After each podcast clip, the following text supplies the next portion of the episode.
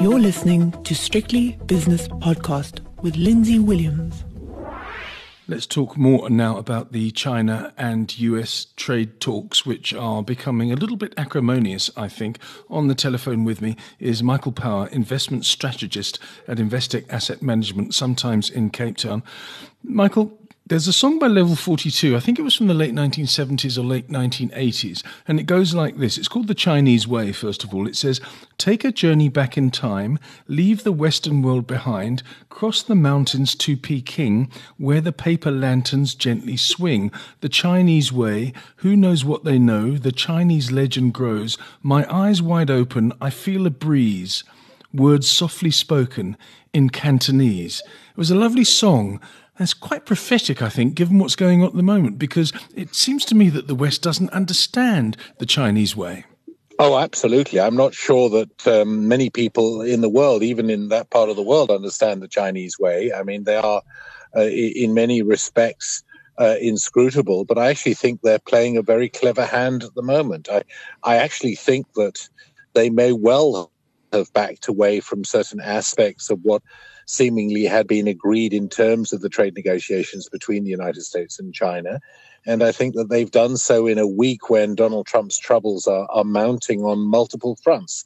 And I think they think they can probably put the pressure on him if the stock market falls by, you know, uh, five hundred, one thousand points, uh, because uh, people are thinking that the deal will fall apart.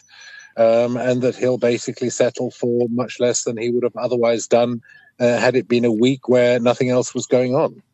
I was speaking to John Stopford, a colleague of yours working in London, and we talked about brinkmanship. Is it a case of brinkmanship, or is there something deeper to these uh, negotiations which keep on going on and on? Look, I'm not sure it's as hard as brinkmanship. But I think that the Chinese are showing that they're not going to roll over and agree to everything that uh, Donald wants uh, in terms of these negotiations. I think that they are basically going to come up with a list of things that they can agree to, which are going to be, in their final analysis, easy things to agree to. Um, but Donald, of course, will walk away uh, saying that he's the greatest negotiator in the world and this is the best deal that the United States has ever struck. Okay, so when you say easy things, it's what is it? Air, aircraft wings, or is it soybean well, uh, exports? Well, you see that, that that therein lies part of the problem for the United States. If you look at the six largest items that they still export uh, to uh, China, five of them are natural resources. The sixth, as you indicated, is aircraft, and Boeing is hardly in a Uh, a state at the moment to be exporting aircraft to to to anywhere, let alone to China. Mm. So um, uh, basically, uh, in China's eyes, the United States is only good for natural resources. It's a glorified Canada or Australia. Okay, let's let's have a look at the implications for the economy and also for the risky asset classes, and equities, I, I suppose, at this elevated level are, are slightly risky. Do you think there are implications? There are implications for, for the market, and do you think that this trade spat, which has been going on for months and months and months now, do you think it might be used as an excuse to say, I'm going to take my money off the table, as they say? Yes, I think it might be. Um, m- my problem with the American market at the moment, if I can use a, a mot du jour, is that it's essentially a fake market, because the only people who are buying in the market at the moment um, are the companies themselves. Pretty much every other player in the market is basically a net seller. Yes, that there's an ebb and flow from from institutions, but on a cumulative basis, uh, over a, over a six month period, there's generally speaking only one buyer in the market. And that's the companies themselves. As you know, that once you look beneath the big stocks in the uh, U S markets, uh, actually the market is not looking very healthy at all at the moment. But the uh, weight of the the big players in in the indices is is allowing the top line at least to seem reasonably healthy. Technically, of course, we've just hit what I, what can only be called the double top. Yes, uh, or it might end up being the double top. Um, and so this is quite a scary uh, time for from a technical point of view. Uh, if uh, the Chinese uh, basically say, well, listen, it's about time we uh, actually show Donald Trump that um, he can't just dictate to us what he wants, um, and they say, notwithstanding the fact that it'll probably hurt us in the short term to do this, um, let's give uh, the U S markets a wobble. I, I you know, there's part of me that that, that that thinks they might be prepared to do that, uh, notwithstanding the, the short-term costs of doing so. Uh, so I think that uh, along with what's happening in Iran, along with what's happening in Korea, and then yes. uh, how can one not mention what's happening in terms of um, what's happening in D C itself, um, this is just a, a rather clever time for the Chinese to Uh, actually um, rattle the cage a bit, and I think they're doing that. It's not the perfect storm, but you've got the selling may go away, you've got North Korea, you've got Iran, you've got Donald Trump, who's becoming increasingly unhinged, in my opinion, and not the opinion that you're putting forward, but I'm putting forward the opinion that he's becoming now incredibly eccentric, plus the trade talks. And you talk about the, the mot du jour being the fact that the U S stock market is being propped up by uh, share buybacks. It's not a perfect storm, but it's not a bad storm.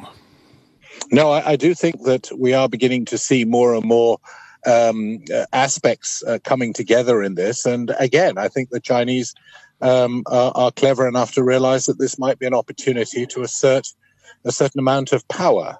Uh, I do think that they, broadly speaking, want to give Uh, Donald Trump, uh, in the end, a negotiation uh, success, uh, which is at least optically something he can claim, yeah, I did brilliantly. But I don't think that the Chinese are going to give way much at all uh, in reality under, underneath the, the, the soft words and, and, and broad declarations. Standing at the master's side, the song goes on, the, the Chinese Way by Level forty-two, standing at the master's side, the patience he confides, secret knowledge, sacred ways, pearls of wisdom from the dragon days. I could never lie, for honour I would lie, following the Chinese way. Do we have to follow the Chinese way, do you think? Or do we go with Mister Trump? I don't know what to do here. I don't know who's going to win, but I, I sense that there is a, a, a stronger hand than Mister Trump's. I think we have to be aware of the Chinese way. I don't think that necessarily means we're all duty-bound to follow it. But I do think we're having to wake up to realize now there is another way. Um, and we don't all have to be you know, born-again Ayn Rand um, acolytes, um, believing that somehow um, the U S way, which I think to some extent isn't as, uh, uh, as pure as Ayn Rand uh, would have suggested, but nevertheless that the sort of you know free market way that the, uh, the, the supporters of the U S system always talk about, uh, I don't think we're necessarily going to continue down that road Um, in the future. And one of the things I'm grappling with at the moment is what will the world look like in twenty thirty? And uh, yeah, the interesting thing is some fairly startling um, uh, sort of forecasts are beginning to enter my thinking. What startling forecasts? Well, well, I mean, the fact is that Europe itself is becalmed. Between now and the twenty thirty, in terms of the growth of the middle classes, there'll probably be about two point three billion more people in the middle classes of the world. two point one billion of them will be in Asia. Yeah. There will be an increase of a, a princely nine million in Europe in the middle classes, and in North America, nineteen million versus two point one one two million, according to the Brookings Institute, in, in Asia. I think the shift in the center of economic gravity that's going to happen in the next ge- decade is going to catch even me, who's been a big proponent of this view, uh, by surprise. I just don't think we've even begun to grasp uh, the enormity of the changes coming. Michael Power, thanks so much for your analysis. Michael Power is an investment strategist at Investec Asset Management, sometimes in Cape Town. That podcast was proudly brought to you in association with ShareNet dot co dot za.